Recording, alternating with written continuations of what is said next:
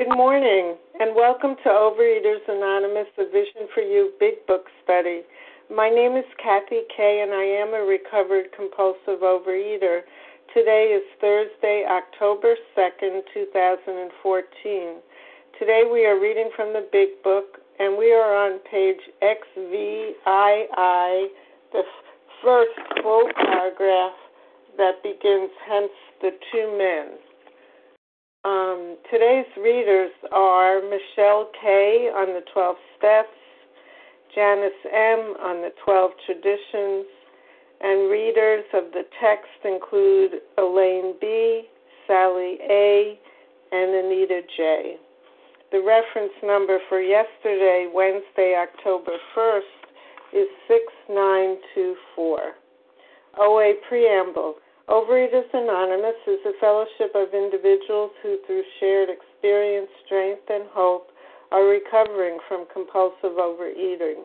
We welcome everyone who wants to stop eating compulsively. There are no dues or fees for members. We are self supporting through our own contributions, neither soliciting nor accepting outside donations. OA is not affiliated with any public or private organization political movement, ideology, or religious doctrine. We take no position on outside issues. Our primary purpose is to abstain from compulsive eating and to carry the message of recovery through the 12 steps of OA to those who still suffer. Our sole purpose, OA's fifth tradition states, each group has but one primary purpose to carry the message to, to the compulsive overeater who still suffers. At a Vision for You Big Book study, our message is that people who suffer from compulsive overeating can recover through abstinence and the practice of the 12 steps and 12 traditions of Overeaters Anonymous. I will now ask Michelle Kay to read the 12 steps. Good morning. This is Michelle Kay, compulsive overeater in northern New Jersey. The 12 steps. 1. We admitted we were powerless over food, that our lives had become unmanageable. 2. Came to believe that a power greater than ourselves could restore us to sanity. 3. Made a decision to turn our will and our lives over to the care of God as we understood Him made a searching and fearless moral inventory of ourselves. 5. Admitted to God, to ourselves, and to another human being the exact nature of our wrong. 6. We're entirely ready to have God remove all these defects of character. 7. Humbly asked Him to remove our shortcomings. 8. Made a list of all persons we had harmed and became willing to make amends to them all. 9. Made direct amends to such people wherever possible, except when to do so would injure them or others. 10. Continued to take personal inventory and when we were wrong, promptly admitted it. 11. Sought through prayer and meditation to improve our conscious contact with God as we understood Him, praying only for knowledge of His will for us and the power to carry that out. 12 having had a spiritual awakening as a result of these steps, we tried to carry this message to compulsive overeaters and to practice these principles in all our affairs. Thank you, Michelle Kay. Thank you. I will now ask Janice M. to read the 12 traditions. Yes, good morning, and thank you, Kathy Kay. My name is uh, Janice M. I am a grateful, recovered, compulsive overeater from Massachusetts. The 12 traditions of Overeaters Anonymous. 1. Our common welfare should come first. Personal recovery depends upon OA unity. 2. For our group purpose, there is but one ultimate authority, a loving God, as he may express himself in our group conscience. Our leaders are but trusted servants, they do not govern.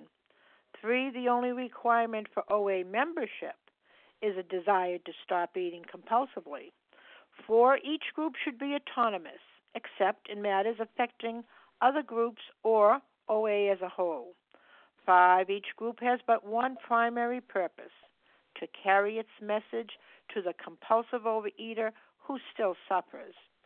Six, an OA group ought never endorse, finance, or lend the OA name to any related facility or outside enterprise, lest problems of money, property, and prestige divert us from our primary purpose. Seven, every OA group ought to be fully self supporting, declining outside contributions. Eight, Overeaters Anonymous should remain forever non professional, but our service centers may employ special workers.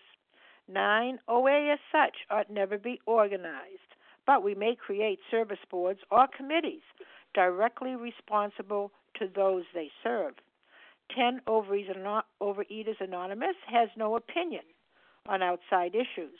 Hence, the OA name ought never be drawn into public controversy. 11. Our public relations policy is based on attraction rather than promotion. We need always maintain personal anonymity at the level of press, radio, films, television, and other public media or communication.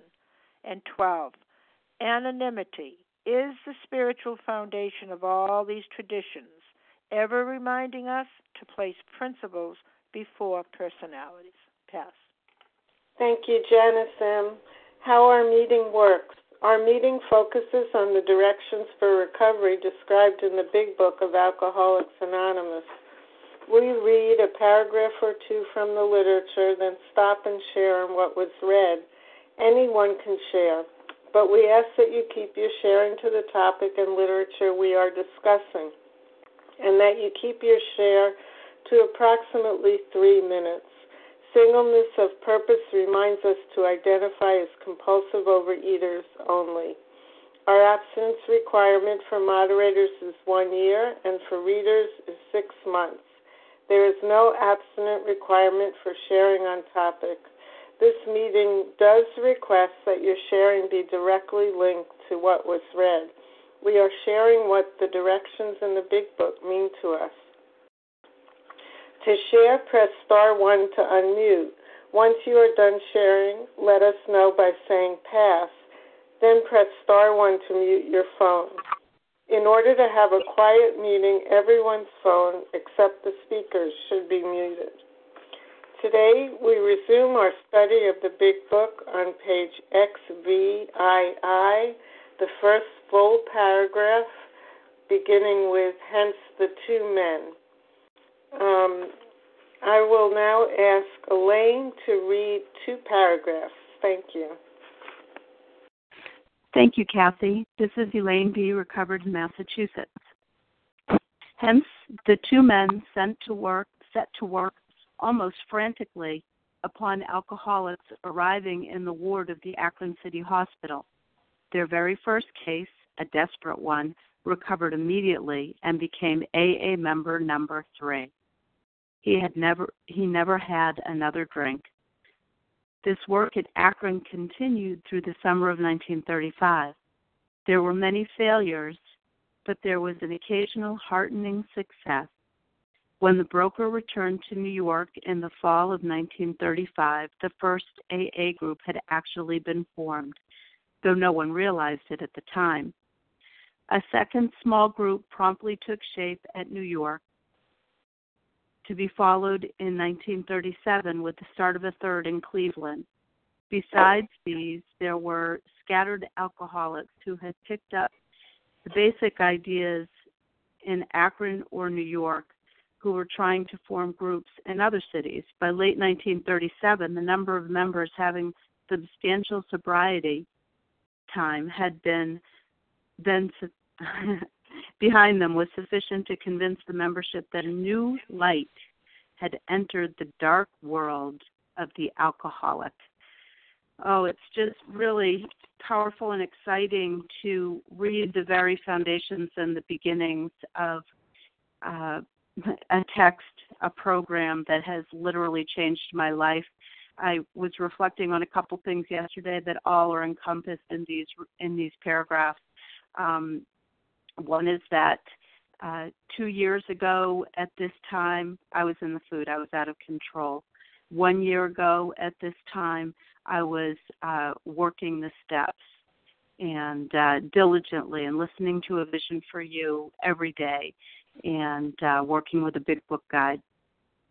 And right now, I am uh, about 10 days away from the, you know, the, I'm preparing for the busiest time of, of the year for me. And I have more peace and serenity than I've ever known. I really, um, really have had a personality change that's sufficient to bring about recovery. And I'm enjoying a peace and serenity that I did not know in the nine years that I was in Overeaters Anonymous uh, before that.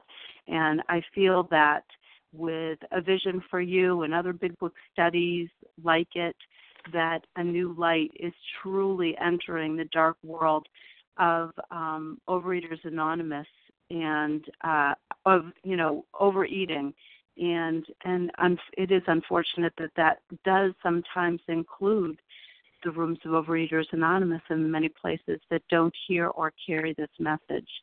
I was talking with a sponsee yesterday, and she was saying, you know, um, you know, do I? She lives in a remote area, and said, you know, do I need a, a cell phone in order to really work this program? And I said, what this book says, the instructions say, is that if you just have the first 164 pages in your hand, if you just have this book in your hand, that is sufficient if you work it and you continue to work it every day. And you may have to be like the two men who set out to work almost frantically. Um, but step 12 does require that we give away what we've gotten, that we carry this message. And I was also sharing with somebody um, just yesterday about you know it's it is so wonderful to be able to be face to face with people but what an amazing thing that every single day we can be on the phone uh, more than 250 strong cracking open this book reading the pages being available to um, to carry this message to those who are still suffering from compulsive overeating, those who have still not found the way out, even though they may have been in the rooms for, of OA. Um, in in the past or currently. And um it really is just an amazing life changing experience and i'm so very grateful for the heartening success that i've enjoyed. And i, I will say that i've worked with a number of people that it, it didn't work out. And um but doing so i remain sober just like Bill W. And um, so here I am today, continuing with this work, and so grateful to be trudging this road of happy destiny with all of you. And with that, I pass. Thank you so much for your service, Kathy. Hi, my name is Charles Nasher.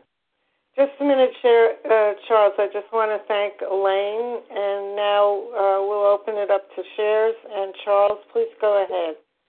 Thank you very much um, for your service, and thank you for all the visionaries. Good morning, visionaries. My name is Charles. I eat too much to recover compulsive overeater. Uh, I just wanted to hop on here. Hence, the two men set to work almost frantically. You know that work, right? That word "work" is, is, is very encouraging. Um, you know, if I put this work in, right?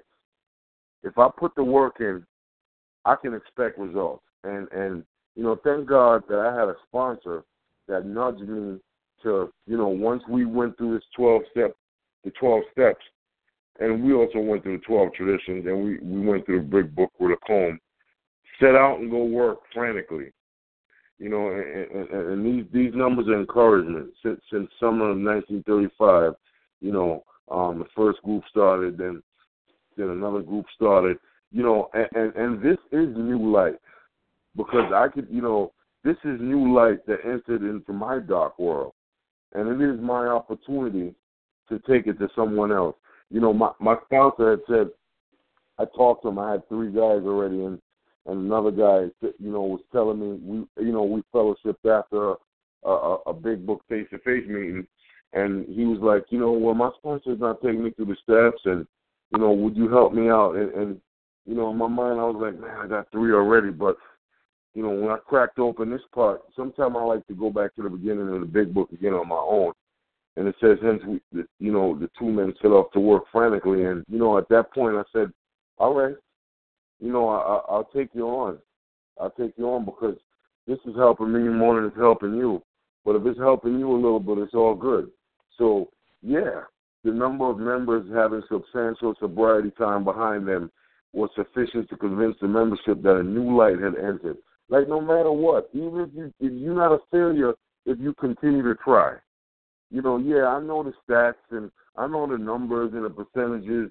The disease want to tell us that we cannot succeed, but if you continue to try, you will get recovery. If you utilize the big book, first 164 pages, actually before the first 164 pages that which where we at right now, if we if we touch on this stuff and, and and put it in our hearts and follow it, we will recover. We will put that work in. You know, that's what it's telling me. You know, so these numbers are encouraging. Encouraging. It started in New York. It started with two men. Then, then, then the first step. You know, some people get it instantly, and some people it take a period of time. Whatever it takes. You're not a failure if you continue to try. So with that, I'm gonna pass. Thanks for allowing me to share. Thank you, Charles. Who else would like to share on these paragraphs? Sally. Monica. This is Larry. Monica. Okay, I heard Sally, Monica, and Larry. Anybody else? Okay, Sally, please go ahead. Thank you, Kathy. Thanks for your service. It's Sally A. in South Jersey, recovered compulsive overeater. I just want to share in the beginning of this paragraph. Hence, the two men set to work almost frantically upon alcoholics arriving in the ward of the Akron City Hospital. Their very first case, a desperate one, recovered immediately and became AA number three. He never had another drink. And first of all, this word frantically, they set forth frantically. The word frantic means highly excited with strong emotion, frenzied, desperate. And then I would like to draw your attention to page 188. We get a behind the scenes picture of what's going on with Bill W. and Dr. Bob. Down about the middle of the page, it says, Says Bill W. 19 years ago, last summer, Dr. Bob and I saw him, Bill Dotson, the same man that we're looking at here on XVII. We saw him, Bill Dotson, for the first time. Bill lay on his hospital bed and looked at us in wonder. Two days before this, Dr. Bob had said to me, If you and I are going to stay sober, we had better get busy. There it is. There's that frantic. We got to get going. Let's go. Straightway, Bob called Akron City's hospital and asked for the nurse on the receiving ward. He explained that he that he and a man from New York had a cure for alcoholism. Did she have any alcoholic customers on whom it might it could be tried? Knowing Bob of old, she jokingly replied, Well, doctor, I suppose you've already tried it yourself. Yes, she did have a customer, a dandy. Now, here she's referring to Bill Dotson. A dandy. He had just arrived in DT's, had blacked the eyes of two nurses, and now they had him strapped down tight. Would this one do? After prescribing medicine, Dr. Bob ordered, put him in bed, put him in a private room. We'll be down as soon as he clears up.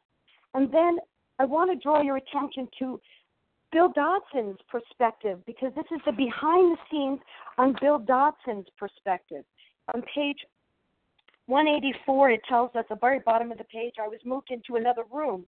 This is as a result of Dr. Bob. Bottom paragraph 184. I was moved into another room that morning, and there was my wife. And he goes on to talk about how his wife is telling him that you're not, you're going to quit. That's what she tells him on page 185. You are going to quit. And she goes on to tell him that was worth she goes on to tell him these two drugs she had been talking to had a plan whereby they thought they could quit drinking, and part of that plan was that they tell it to another drunk. This was going to help them stay sober. All the other people who had talked to me wanted to help me, and my pride prevented me from listening to them and caused only resentment on my part. But I felt as if I, I would be a real stinker if I did not listen to a couple of fellows for a short time if that would cure them. And finally, the last thing I want to say about Bill Dotson's stories, and I recommend Bill Dotson's story back here in the stories. It starts on page 182. Just want to read the last sentence or the next to last sentence of what he says. in his story.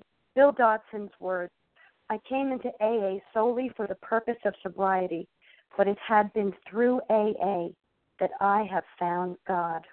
Thanks for letting me share with that. I pass. Thank you, Sally A. Um, and Monica, please share with us. Good morning, Kathy. Good morning, everyone. And um, uh, I too was just going to give you a little bit of history, and I am a recovered compulsive overeater. A little history here on Bill D, which uh, uh, was already just covered very nicely. And the only thing I'm going to add to that is that Bill D had been in a hospital eight times before this. Eight times he'd been in and they had cleared his brain and and on the way out sometimes within the hour he was drunk again. But here's just to say to show the power the power of one compulsive overeater talking to another compulsive overeater or two compulsive overeaters talking to another compulsive overeater. What hope here. And like was all um also, you know, don't give up hope. Um our our path is our path. Some get it much quicker than others. Some it takes a long time. But if you're willing and you keep working at it, you know, there's light there. There's light at the end of the tunnel. And it's so nice. A new light had entered the dark world of the alcoholics. Because, you know, before this, the world of an alcoholic was extremely dark. Because before this, there wasn't anything. Before this, an alcoholic's fate was a real alcoholic. He would either end up in jail, in a sane asylum, or dead. So, what hope, what light here we're bringing into this dark, dark place. And with that, I pass. Thank you, Monica. And Larry, please go ahead. Thanks, Kathy, for your service. Uh, Larry, recovered compulsive reader from Chicago. So yeah, I'll, I'll just hit on. Uh, you know, a new light has entered the dark world of the alcoholic. You know, so too today, this very morning for us, a new light has entered the dark world of the compulsive overeater. You know, these men were utterly hopeless. They, they were basically waiting to die in their misery. And, and just as they were struggling in, in this vast ocean, you know, drowning with no boat in sight, no no lifeboat in sight, you know, out of the corner of their eye, they see a life preserver floating towards them. You know, it's a, like a glimmer of hope. Can you imagine the you know the rush of adrenaline they experience as they reach for this life preserver? You know, they were hopeless. I was hopeless. You may feel hopeless, resigned to their death sentence and you know, by some miracle beyond their understanding. It was beyond my understanding. They're saved. You know, so we, we go from mental and physical and, and perhaps spiritual exhaustion to exhilaration and peace. And, now, supported by that life preserver, you know, we grab onto that life preserver. In the distance, you know, we, we see a rescue ship. It's you know, it's making its way towards us. And and this is the fellowship and this is the, the the practical program of action. And you know do we begin to swim towards that ship? You know or do we do we do we swim away from it? And you see when one is drowning we don't you know we we don't analyze the process of being saved and nor do do we debate the likelihood of its success if we're drowning we certainly don't push away the life preserver we we start swimming towards the ship because to do otherwise would be insane. And the beauty of this program is that no matter how long you've been drowning in the sea of life, no matter you know how, how many times uh, I've kicked that life preserver away, I, have the opportunity to grab a hold of it today today. And and you know the the beauty you know when we read we say faced with alcoholic destruction as soon as we become as open minded on spiritual matters as we've tried to be on other questions, in this respect, alcohol was a great persuader. It finally beat us into a state of reasonableness. That's what happened to me. I had to be brought to my knees, bloodied. Like I love Leah when she talks about tombstones in my eyes. Yeah, that that's that that about describes it for me. You know, but otherwise I'll sit passively back and I'll watch all the other people become recovered. Nothing will change. If nothing changes, nothing changes. With that, I'll pass. Thanks. Thank you, Larry. Who else would like to share in these paragraphs? This is Mary. Janice M. Okay, I heard Mary and Kim. Was there someone else? Janice? Janice. Anybody else? I'd like to share. This is Vasa after Kim, please. Okay, Vasa. Um, so I have Mary, Kim, Janice, and Vasa. Is that correct? Okay. Mary, please go ahead. Thank you. This is Mary T. in Vermont, recovering compulsive overeater. I just wanted to share briefly on um, the meetings that were springing up without even people realizing it. And uh, in my little corner of the world in Vermont, the meetings are, are quite small, small and spread out. And um, I've been going to these meetings for over 10 years now. And it started with, for me, it started one person saying, Hey, I've got this phone number of this meeting. And years of feeling desperate, you know, going to the meetings, reading the literature, and still being terrified and having no solution, I found the solution. And now others are finding the solution too with this book. And recently, our meetings have changed a little bit, and now there's newcomers coming in, and they're hearing. I'm looking at these people who are hearing the solutions the very first meeting they attended. And it's just such a blessing. And we had a group conference the other day, you know, really to say, hey, it looks like all of us are really working the big book now. Maybe we should change our format. And uh, it's just, you know, a wonderful thing to see that our meeting is, is changing and these meetings around here are changing and people can come in here and hear the solution and know how to get out of that desperate, dark place of compulsive overeating. Thank you. Thank you, Mary. And Kim, please go ahead. Press star one to unmute, Kim.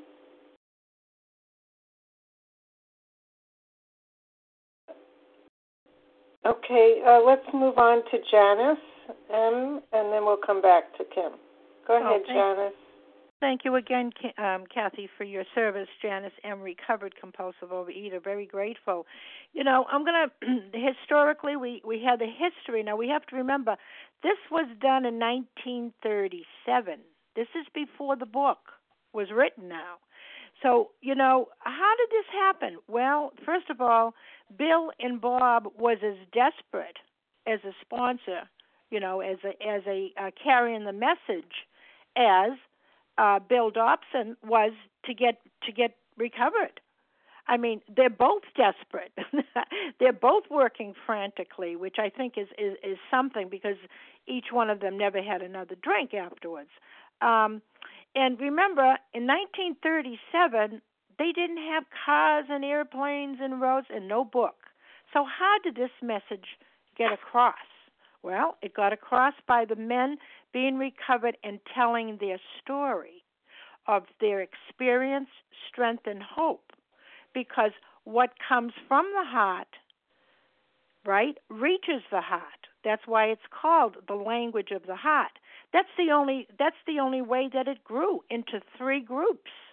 Imagine traveling New York, Cleveland, Akron, Ohio. Um, and that to me is really something because they had the tenacity, you had the desire, the persistence to to help somebody else and get well. And you know, my own experience, I mean, it's such a it's it gives me the chills when I read this because um, you know, somebody took me through the steps and then I helped somebody else as a guide and that person today uh, one of them is um, not through no no um, success of mine. It opened up a big book, um, started a big book study in her state. I mean, just like this is happening, the same thing is happening today. If we just share our experience, strength, and hope once we get the results. And with that, I pass. Thanks. Thank you, Janice. Um, and Kim, are you here? Press star one, Kim. Okay, Vasa, you're next. Thank you. Yes, thank you. Good morning, Kath, and good morning, everybody out there. And thank you for, for your service. And I'm Vasa, and I'm a grateful recovering compulsive overeater, and I'm calling from Foxborough, Massachusetts. And um, I was really relieved to find out that there was a solution for my problem. I've been trying to fix the problem for years and years in my life, off and on, off and on, without any success. Success. Um, and when when I heard the solution was there, the instructions were there, if we just followed them. And uh, I also learned that half measures avail us nothing. You know, I can't only put a little bit. If I put only a little bit, I get only a little bit. And faith alone without the works does not work. And I did surrender with the food, you know, and uh, but you know that was not the end. I had to continue going through, you know, go to meetings in my days. I used to travel everywhere because I was so desperate, you know. I wanted to hear. I wanted to hear what the food was, what addictions were, and because I was suffering, I wanted to have a relief from it. And then my once I got my abstinence, it was by you know it's with God's help and the fellows in the program that encouraged me to keep coming and gave me the support and my sponsor said, Well, now you got to give it away. And I felt like I had nothing to give it away. Well, she said, you know, how how are you, you know, how are you keeping abstinent? How, you know, and I and I said, well, God is helping me, and people, you know, and I hear what people are doing. You know, go they get into the steps and they work the steps. They go to the traditions, and you know, and I gradually started you know, practicing what my sponsor was doing and what other people were, were doing. But it is a miracle. You know, I struggled with this food, food addiction for so long, so many years. And to find the solution was just so miracle. I'm getting a phone call, so I'm just going to be right back. Thank you very much for letting me share, and I pass. Thank you, Vasa. Would anyone else like to share on these two paragraphs? Before we move on? Penny C here. Okay, go ahead, Penny. Good morning. Thank you very much, Kathy. Hello. Thank you, everybody that's on the line here. I'm reading this one sentence that um, their first case, a desperate one, recovered immediately. Recovered immediately, and then it goes on to say he never had another drink. Because this is just a forward to to the the second edition and doesn't allow a forward does not allow great detail. The thing that sounds to me so simplified again here is how do you like that? He recovered immediately and never had another drink. And it would seem that that's the definition of recovered if he never had another drink. But we know, and I know, that recovery, especially for me personally in in in my my experience as a compulsive overeater, recovery is not just abstinence. Like for Bill D, it wasn't just sobriety. Recovery includes a spiritual recovery. And as I was glad to hear someone else go to the story of Bill D, and it says here, this is Bill D speaking. It was in the next two or three days that I had my, after I had my first um, met Doc and Bill, that I finally came to a decision to that my will to turn my will over to God and to go along with this program. And so the important thing for me is to realize again that this is a spiritual disease and requires a spiritual solution. So, recovery, just to emphasize for myself and maybe others, that the fact that he recovered doesn't just mean that he stopped drinking. It means, and it goes on later in, in his story to say he decided he would turn his life and his will over to the care of God. So that's really, really what recovery is that I've had a spiritual awakening and because of that, I'm able to to cease my compulsive overeating one day at a time. So thank you for letting me share. Thank you, Penny C. Let's hey, move on. Donna. Oh, who's that? Donna.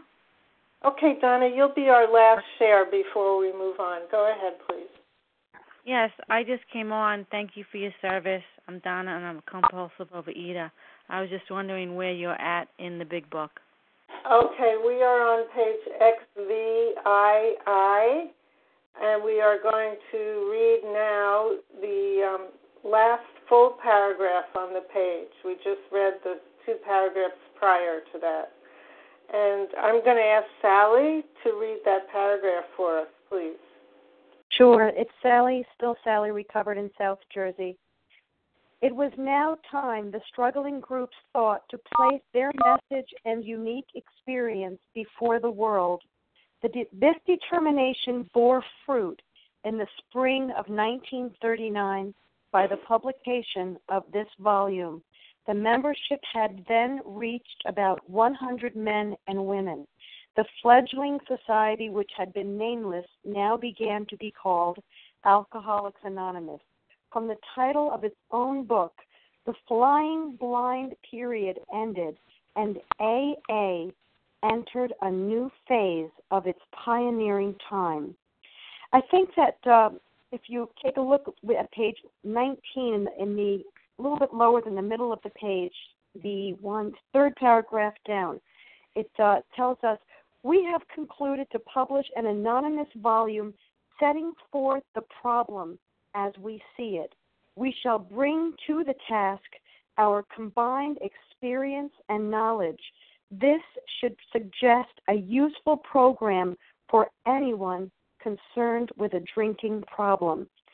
And I, I, I am going to dip into that next paragraph, just that one top line, the bottom bottom line of this uh, page XVII. It says, with the appearance of the new book, a great deal began to happen. And I have to say, this is a very important sentence in my life because I've been going to OA for 29 years. I had been uh, following a checklist of three meetings a week, check, uh, three meals a day, check, write your food down, call it into your sponsor, check, three phone calls a day, check. And I honestly thought that somehow by osmosis, something was going to change and I was going to eventually somehow I was going to experience the promises on page 83 and 84. And lo and behold, it wasn't working and even in OA I was gaining weight on a regular basis. I was binging. I was outdoing whatever weeks of abstinence I had and you know I was I was struggling because I would I would lose a pound, I would be abstinent for a month, two months, and then I'd binge and gain ten pounds. Then I'd get back on the wagon and I'd lose a pound, maybe two pounds. Then I'd binge and gain seven pounds. And that was my experience for the last ten, eleven years in OA until I found out about the big book study groups. And um, I have to tell you that with the appearance of this book, thank God for this book. A great deal began to happen in my life, beginning with an 85 pound weight loss, no more off and on, on and off, off and on wagon. And it has truly changed my life drastically. Not only this telephone line, but reading this book and understanding the problem, the solution, and the plan of action. Thanks for letting me share. With that, I pass. Thank you, Sally. Who would like to share on this paragraph? This is Bella. Can I share? Yes, Bella. Leah. One minute. Anybody else want to share? Leah. Leah. Anyone else? Okay. Go ahead, Bella, please. Thank you. Good morning, everybody. My name is Bella, and I am a thankful recovered compulsive overeater. Thank you, Katie, for doing this service, and thank you very much, everybody on the line to place their message and unique unique experience before the world. Yes, this is exactly me. Before the program, I was very much self-centered and very much uh, selfish. I was I was self-centered. I was thinking only about me. I was thinking about my ego and if my ego was uh, wasn't satisfied, then when I got into uh, anger, blaming, judging. I was very much self centered and I didn't want to be, well, it's not that I didn't want, I didn't know how to social. And now, thank you, God, thank you, God, that I am in the program. I learned that the program is all about we. We are here all together and still unique experience. I am unique with my experience, and as well, you are unique with your own experience. And this is the beauty of the program that we are we are all unique in our own unique way. And from we all have the opportunity to learn new things, to learn new behaviors, and to get new beliefs. And my first belief now that I gain being in the program that I am connected to the higher power. I am connected 24 7 to a power of acceptance and love. And yes, I am human and I don't know everything all the time. I am here to learn from your experience. And I am here also to share my experience because we all share our experience, strength, and hope. Thank you for letting me share, and I pass. Thank you, Bella. And Leah, please go ahead. Thank you for your service, Kathy. Um, it was now time the struggling groups thought to place their message and unique experience before the world. Yes, you know these uh, these men uh, and women, you know, had a unique message. You know that message was that they had had a personality change, a spiritual awakening that had been sufficient to bring about recovery from the seemingly hopeless state of mind and body that they had been you know living in. And they had been uh groping their way along you know uh with this new idea this road of freedom. And they decided upon a book which they could tell other alcoholics this great news. And you know this book took form. It was uh inscribed in it was the essence of of their experience it was the product of thousands of hours of discussion and it represented that collective voice that they had that collective heart and conscience of those who had been pioneering these first uh 4 years uh, the book came out obviously in 1939, so those first four years of AA, these men uh, and a woman, you know, blazed this trail. And, you know, this was a message that uh, had depth and weight. You know, that paragraph uh, before it said the number of members having substantial sobriety time behind them was sufficient to convince the membership that a new light had entered the dark world of alcoholic and that's exactly what was happening here. I mean we have to remember it's hard to realize today but you know back then alcoholism was still a hush hush word not to be uttered uh above a whisper. It was taboo to most people and unknown is a word to even more and the press was afraid of it and afraid of the pub you know public's reaction to such an unpleasant subject. But they could not argue. This program of recovery uh didn't need to stand on trial because the reality the bottom line is that their human resources as marshaled by the will was not sufficient. They had failed utterly. These men and women were being had of day. Um and finally you know something was happening here. This was about the raising of the dead. I mean, how do you explain uh, people who were totally enslaved by alcoholism, who were now rising up out of a seemingly hopeless state of mind and body? That was not a common experience.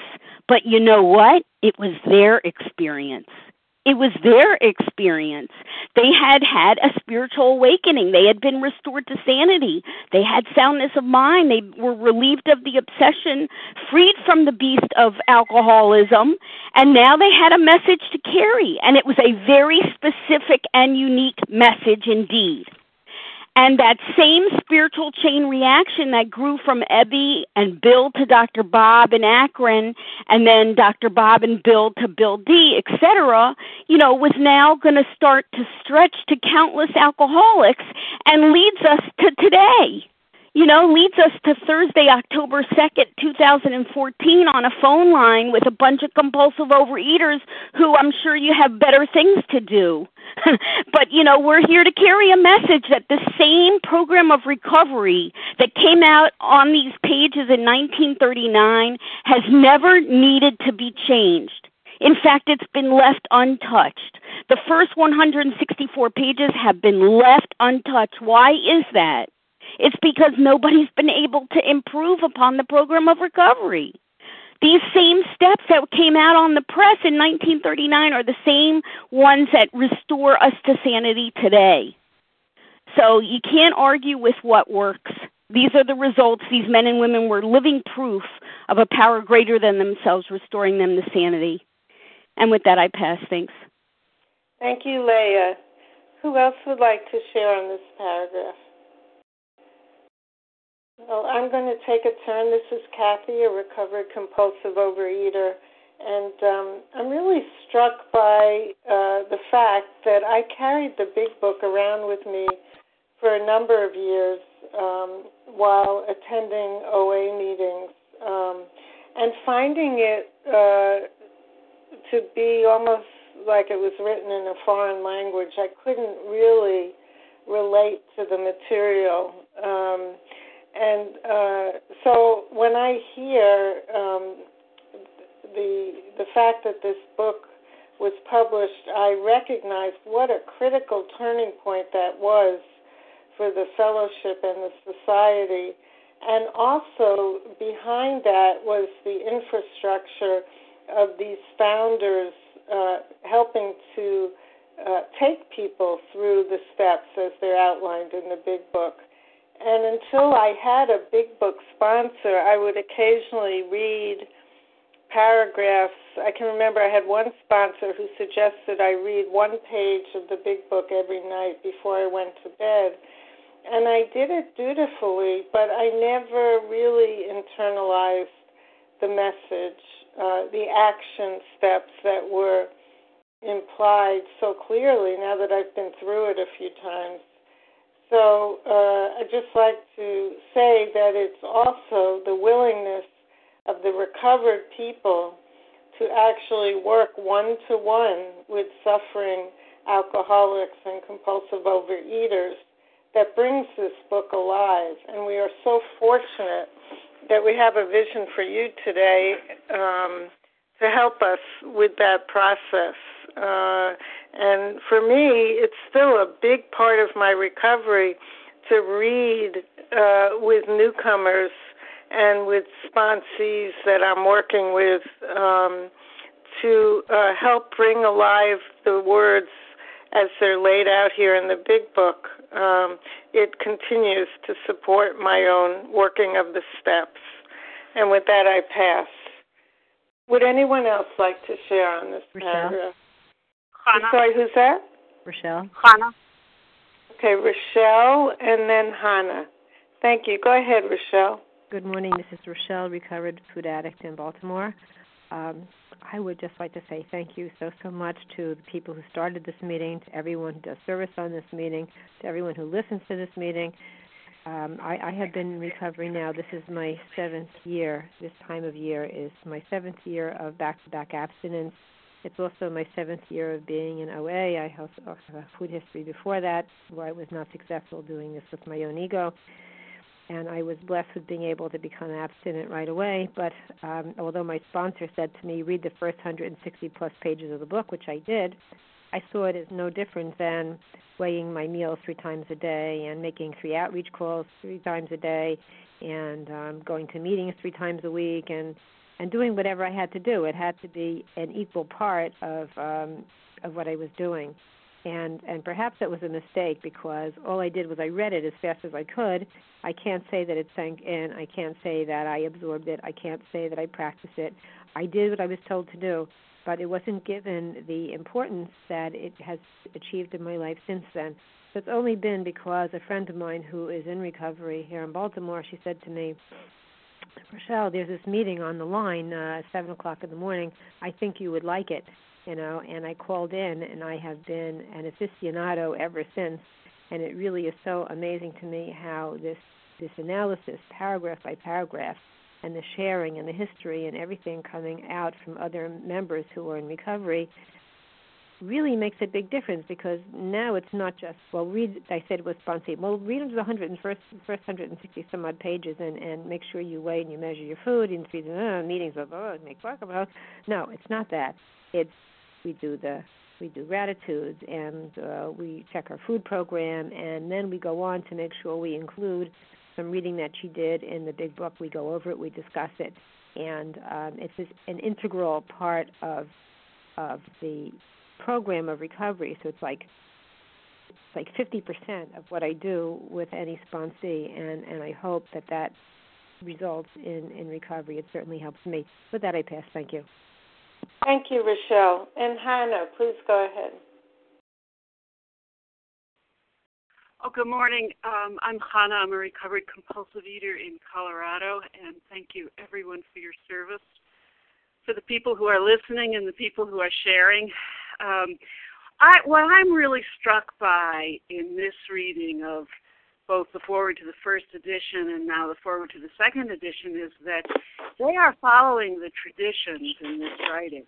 You know, they're staying, they're leaving out outside issues, which is the tenth tradition they're staying focused on um, message of recovery, which is the fifth tradition. Um, and they're helping others. In the 12th tradition, they're staying anonymous.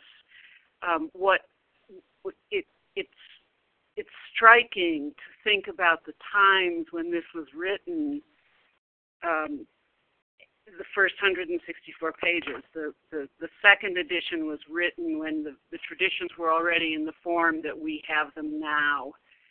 Um, um, but the first 164 pages that were written don't talk about what was going on politically at the time or in the world at the time. And it was a time of such great upheaval and it took I, I think it took enormous courage not just to to to talk about to write about alcoholism but to write about having a spiritual awakening having a psychic change having a personality change. Um, I, I, I think that it's just extraordinary and it it amazes me that they could do this that they understood how to do it even before the traditions were formulated. Um, so I'm, I'm thank you. I pass. Thank you, Hannah. And would anyone else like to share on this paragraph? We have just a few more minutes, and uh, Susie. G, go ahead, please. Hi, Kathy. Thanks for sharing, and uh, thanks for listening and sharing to others. Um, well, I just looked at this. The flying blind period ended, and AA entered a new phase of its pioneering time. So they took the book, they spread the book around, and then they named the society after the book. How interesting. you would have thought it'd be the other way around, but the society named after the book. So a great thing started. Well, I had a horrible experience yesterday, which relates to this great experience. The horrible experience was that that my husband seems to have a diagnosis of some type of lymphoma. And oh my, uh oh, cancer. He could die. Well, he is 70 and I'm 68, so we, we're into that channel. We know that. But this was bad news, and I was very upset. So here we are in our family, and just to say what recovered means, oh my God. So he and I decide we've got to tell our three grown daughters, who are very nice people. They're grown ups now, and they're nice grown ups. And so the phone rings before we get to call anybody, and it's our youngest daughter, who's not one of the addicts. and um, she's the one we had the usual way. And and so my husband tells her that he's just had this MRI, and they're engaged in this conversation, talk, talk, talk, and I'm listening.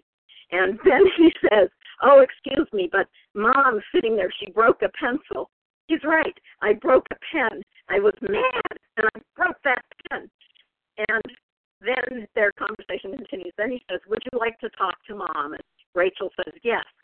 And so I pick up the phone. Hi, dear. I'm really sorry we have this bad news. And and what does she do?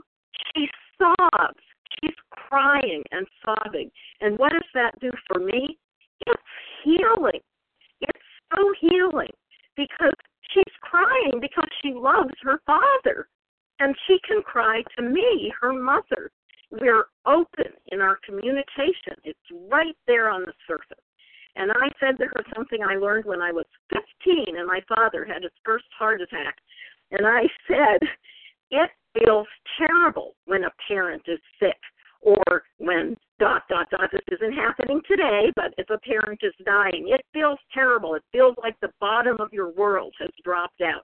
I said don't isolate with it. Don't keep it to yourself. Share it with others. People in the world are ready to hear this stuff now we don't have to keep it a secret that's what i learned in this fellowship and in my other 12 step fellowship don't keep it to yourself if you live in the problem, you'll make the problem bigger. If you live in the solution, the solution gets bigger. Thanks for letting me share, and I pass.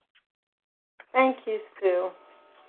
Okay, um, we will now close the meeting. Um, thank you, everyone who has shared. Uh, I'd like to uh, ask Anita J. to read A Vision for You on page 164, and then we'll say the Serenity Prayer together.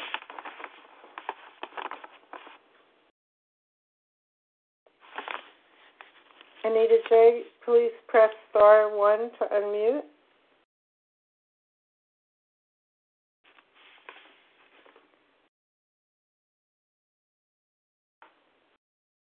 Okay, I'm wondering if Elaine or Sally could read that for us? Uh, did you ask for me, Elaine B? That would be great if you could do it, Elaine. Sure. Our book is meant to.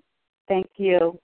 Our book is meant to be suggestive only. We realize we know only a little. God will constantly disclose more to you and to us. Ask Him in your morning meditation what you can do each day for the man who is still sick. The answers will come if your own house is in order but obviously you cannot transmit something you haven't got. See to it that your relationship with Him is right, and great events will come to pass for you and countless others. This is the great fact for us.